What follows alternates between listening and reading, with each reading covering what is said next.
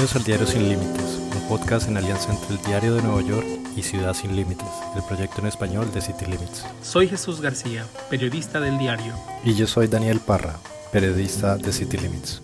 En nuestro segundo episodio hablaremos con Ralina Cardona, vicepresidenta para el noreste en la Liga de Ciudadanos Latinoamericanos Unidos, The League of United Latin American Citizens, LULAC por sus siglas en inglés. En este episodio abordaremos la pregunta, ¿cuáles son las perspectivas realistas para la reforma de inmigración en los Estados Unidos? Acaba de pasar el debate y el tema de inmigración no se tocó y tampoco se mencionó. Así que a grandes rasgos eh, queremos saber más o menos cuáles son las agendas en inmigración de estos dos candidatos. Primero que nada, para que sepas un poquito más de LULAC, LULAC tiene más de 90 años y es una organización de, los derechos civiles.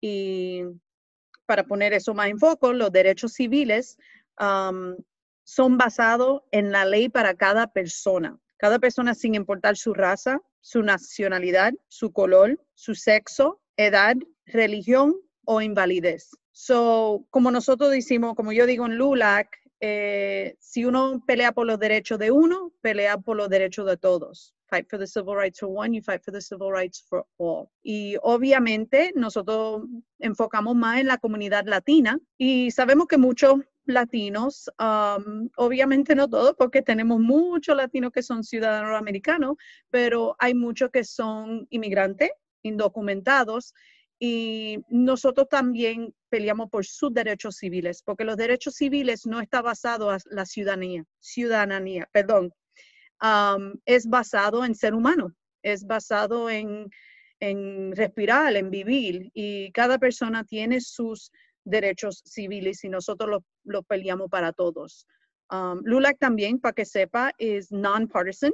Nosotros no somos de un partido o el otro. Nosotros participamos con todos los elected officials, todos los políticos, no importa qué partido son, pero bregamos con ellos para mejorar la vida de los latinoamericanos aquí en los Estados Unidos. So, hablando de la plataforma de los dos, obviamente nosotros no estamos de acuerdo de dejar niños en jaula, nosotros no estamos de acuerdo de separar niños no importa, 17 o 17 meses es un niño.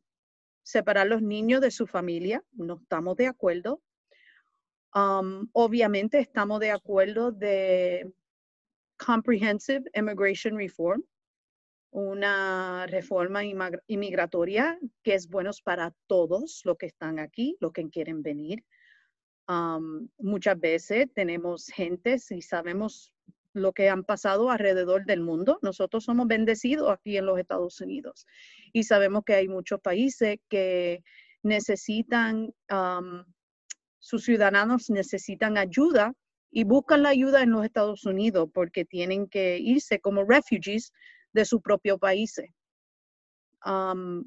yo como madre no creo que yo cruzaría una frontera miles, miles, miles de millas si no lo tengo que hacer.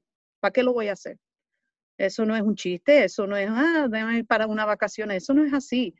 Um, obviamente las plataformas son bastante distintas um, y tenemos que mirar nosotros uno al otro como humanos, no como, no como, uh, ¿cómo se dice?, números y, el miedo de ellos vienen y el, como se dice en mi, mi familia, el cucu, ¿tú me entiendes? Y se trata de usar los latinos, um, obviamente, to organize and make us look negative. So, las plataformas son bastante distintas, pero nosotros tenemos que apoyar las plataformas que nos ayuda y que nos apoya los latinos aquí en los Estados Unidos. Sobre, sobre este punto que señalas muy bien de que las plataformas son muy distintas, en el caso del presidente Donald Trump, eh, bueno, eh, cuestionando los, a la organización Latinos por Trump, que son los que están manejando, digamos, el discurso sobre el tema migratorio, cuestionándolo sobre este tema, me respondieron la plataforma y son cuatro puntos como muy particulares que tienen que ver con una, básicamente una extensión, una continuación de lo que está realizado actualmente. Principalmente la persecución de, inmigrantes indocumentados, modificar eh, los procesos de asilo y refugio, eh, complicar los, los, aquellas visas para que personas puedan venir a trabajar, estudiar eh, y la residencia permanente y el proceso de naturalización. Y el caso del presidente, del ex vicepresidente Biden, hay un proyecto mucho, muy grande, muy ambicioso que parece hasta cierto punto, poder, jugando un poco aquí abogado del diablo, como casi imposible. Entonces, desde estas dos perspectivas, ¿cuál es, cuál es la posición de Lula y de la experiencia que ustedes tienen en ese sentido, Ralina? Pues la posición de Lula definitivamente es que tenemos, primero que nada, tenemos que llegar a la mesa, tenemos que hablar. Hace cuatro años que nadie está hablando sobre este asunto en realidad. Es más, vamos a quitar, vamos a quitar, vamos a quitar, pero no vamos a hablar. Y no es solamente en inmigración, porque lo hemos visto en diferentes áreas del gobierno nadie quiere llegar a la mesa, nadie quiere hablar. y basado a posibilidades, a mí no me puede hablar sobre eso porque yo, glass three quarter full. Yo lo que se puede hacer, se va a hacer. Nada es imposible, especialmente en este país. Yo soy nacida y criada aquí en Nueva York, en el Bronx, pero de familia latina. Yo sé las bendiciones que yo tengo siendo una, ah, una americana en este país, siendo una latina. Ah, tengo mi cultura y también la ciudadanía americana. So, para mí no es nada ambiciosa de lo que yo veo en la plataforma de Biden. Si queremos hacerlo en este país, lo hemos hecho. Hemos, yo sé que ahora mismo estamos pasando por un tiempo ah, difícil, un tiempo triste, pero esto sí va a pasar. Ah, el COVID, un ejemplo perfecto hemos perdido mucha gente del COVID y el miedo mío es como el 911 y perdona que lo traigo para otra cosa, pero es como el 911. Dijeron tres mil y pico murieron, pero yo sé, viviendo aquí en Nueva York, uh, mucha gente indocumentados que murieron en los torres, que todavía nunca vamos a saber el número exacto porque sus familias tenían miedo de venir para adelante. Y yo me imagino que el COVID es lo mismo.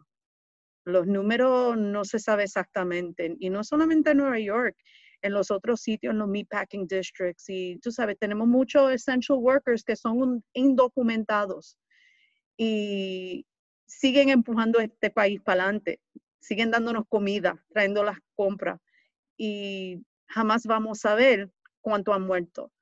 Y esa es parte de la reforma inmigratoria, porque hemos tenido gente aquí que se sienten americanos, que están peleando por su país, por su familia, por su comunidad.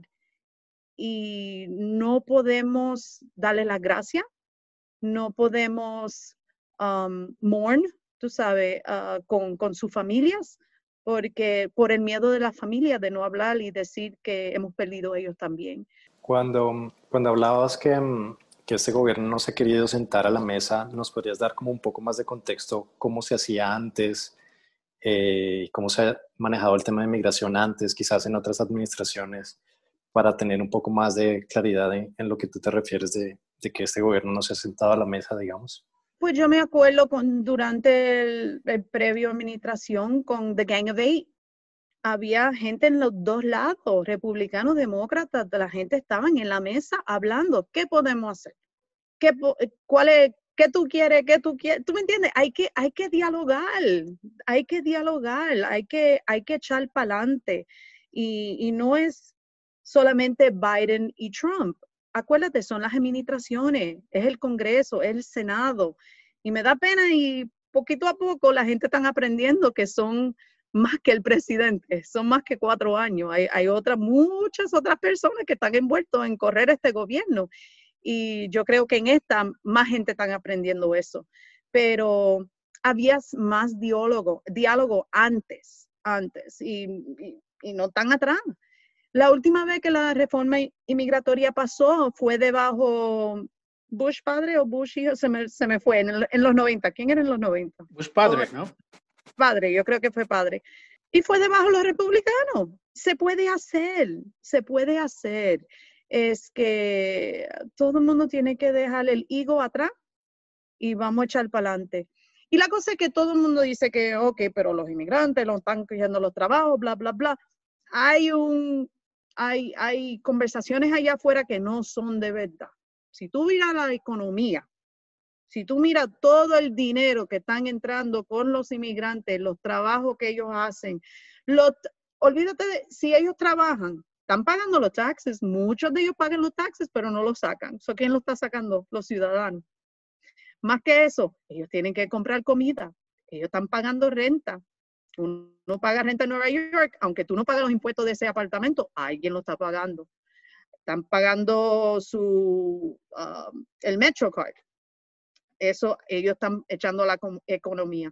Cada persona, los inmigrantes, todo el mundo lo sabe. Los inmigrantes trabajan más y más y más que todo el mundo porque el que llega último se tiene que fajar. Sobre este punto que señalas que es importante sentarse a la mesa, ¿pensarían, eh, ¿pensarías que el presidente Donald Trump, en caso de que gane, seguiría con esto mismo de no sentarse a la mesa y abrir el debate para integrar otros grupos y generar una reforma más amplia? Y en el caso de Biden, ¿sí sucedería? ¿Es más factible que suceda?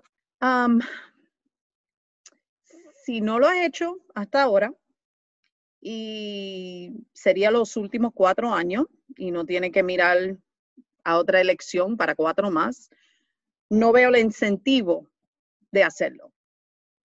No lo veo. Puede ser que estoy equivocada y hay un milagro por ahí, pero no lo veo.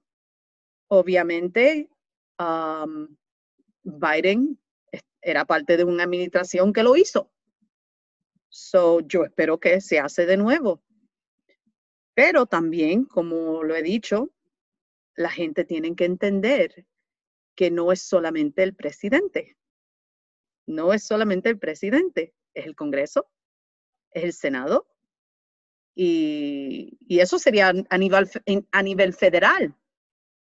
Después vamos a empezar otro you know, asunto de, Government 101 los estados también tienen sus derechos.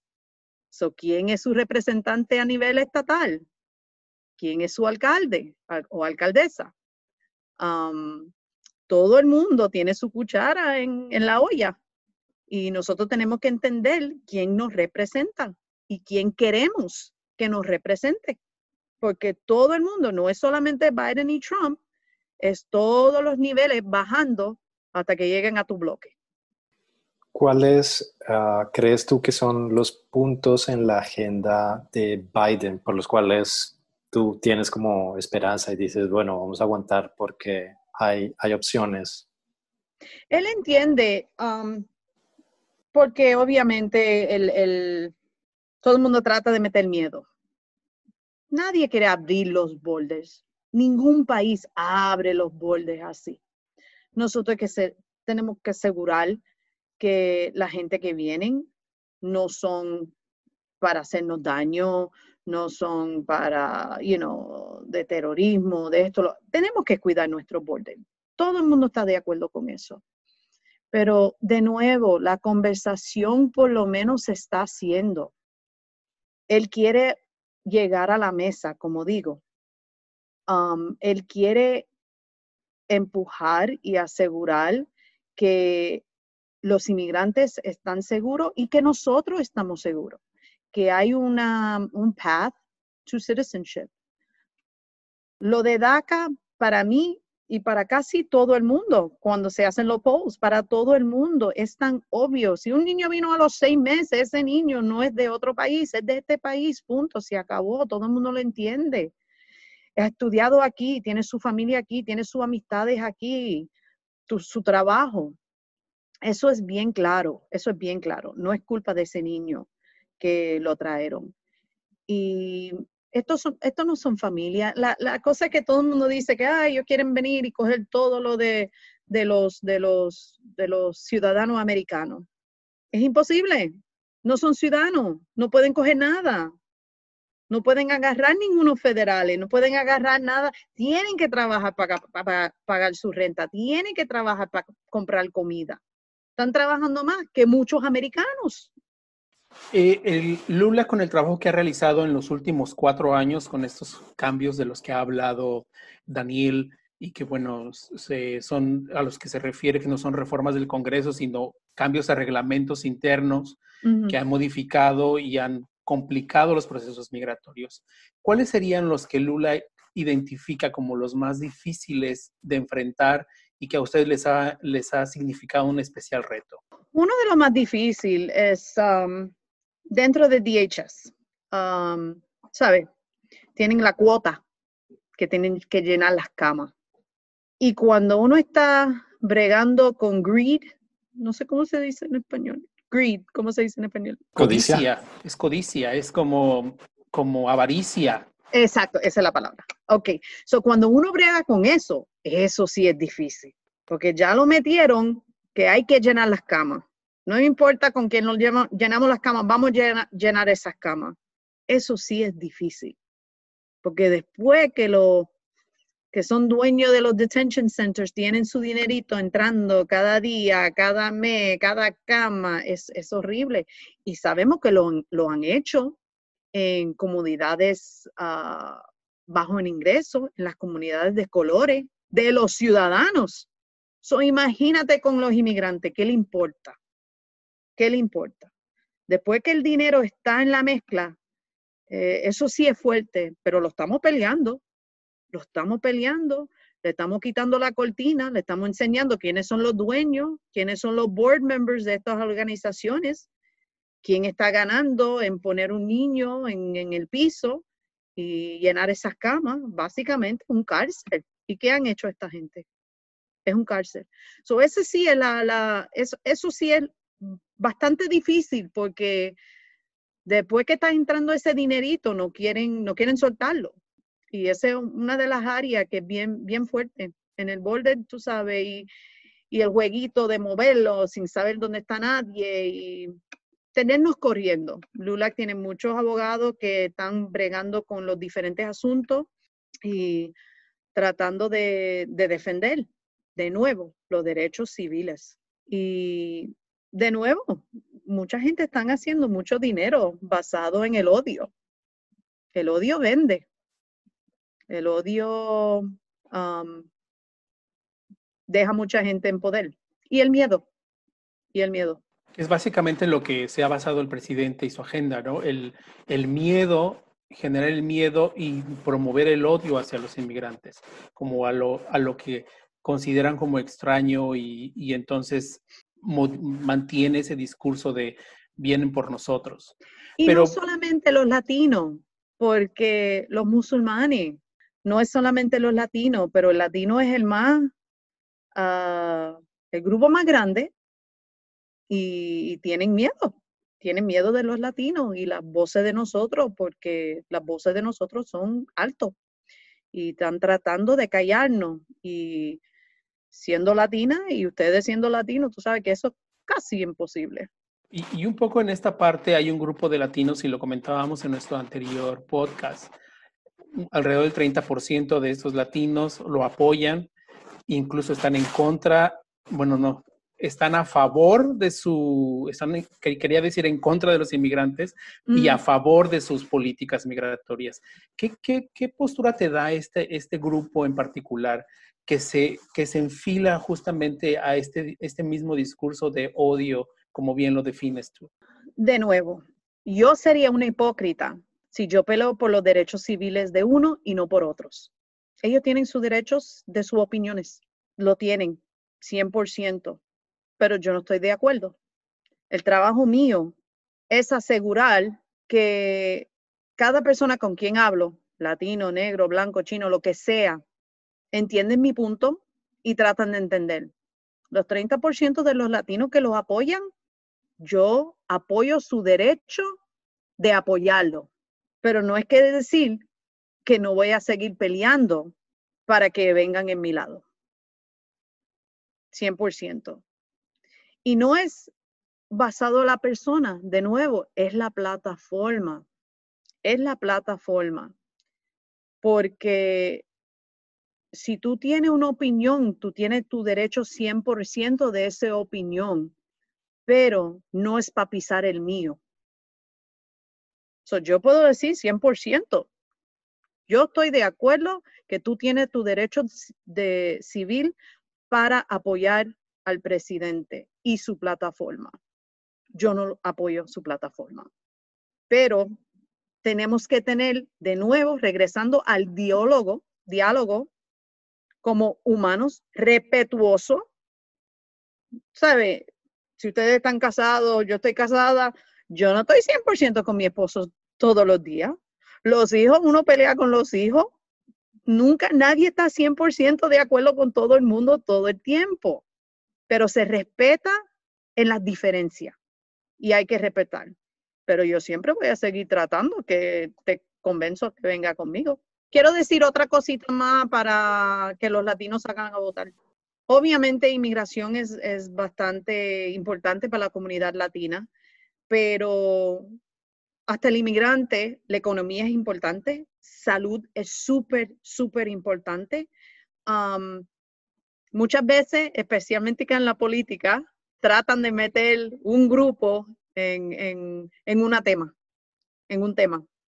Y tenemos que entender como seres humanos, casi todos los temas nos afectan a todos. Y yo quiero, por favor, suplicar a todos los que puedan votar, por favor, voten. Tenemos, hoy mismo me llegó el absentee ballot de mi abuelita de 93 años y de mis padres, porque podemos hacerlo bien seguro y tenemos que hacerlo.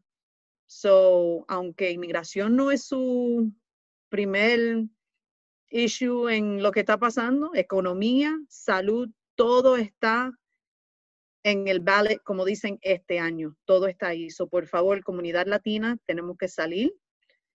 Y yo sé personalmente dónde, como yo voy a votar, pero lo importante es votar, asegurar que tu voz esté oído.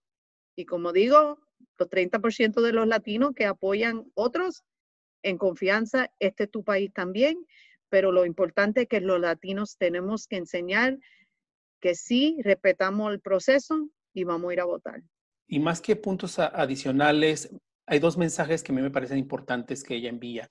Uno de ellos es que el tema migratorio es importante para los latinos, para la comunidad latina, sin embargo, efectivamente no es el único y no necesariamente es el prioritario en, muchos grupos, sobre todo aquellos que son, eh, que pueden votar o que nacieron aquí o que crecieron aquí, no es necesariamente un tema. ¿Por qué? Porque ellos son estadounidenses, son americanos, tienen los derechos, pueden votar, pero podrían tener algún familiar, amigo o conocido que tiene un problema migratorio y eso los acerca a la problemática. Entonces, bueno, los temas económicos y los temas de seguridad pública son fundamentales para, los latinos, así como el tema del seguro médico. Por eso, pero al, final sí toca este elemento de, la inmigración, ¿no? Y esta, y esta segunda parte, eh, que ella menciona sobre, y que tú refieres muy bien, que tiene que ver con el discurso del odio, de cómo, de cómo este odio está evitando el diálogo.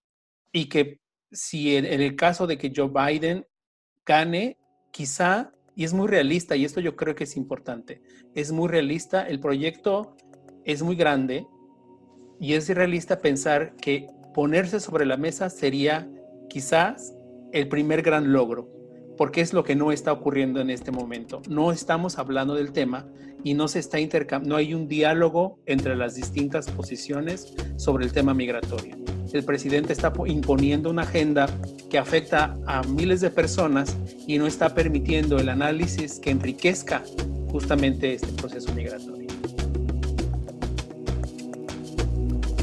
Perfecto, pues muchas gracias y que se cuiden, usen las máscaras y mucho salud. Sí, claro que sí, cuídense un Gracias. Adiós, nos vemos. Bye bye.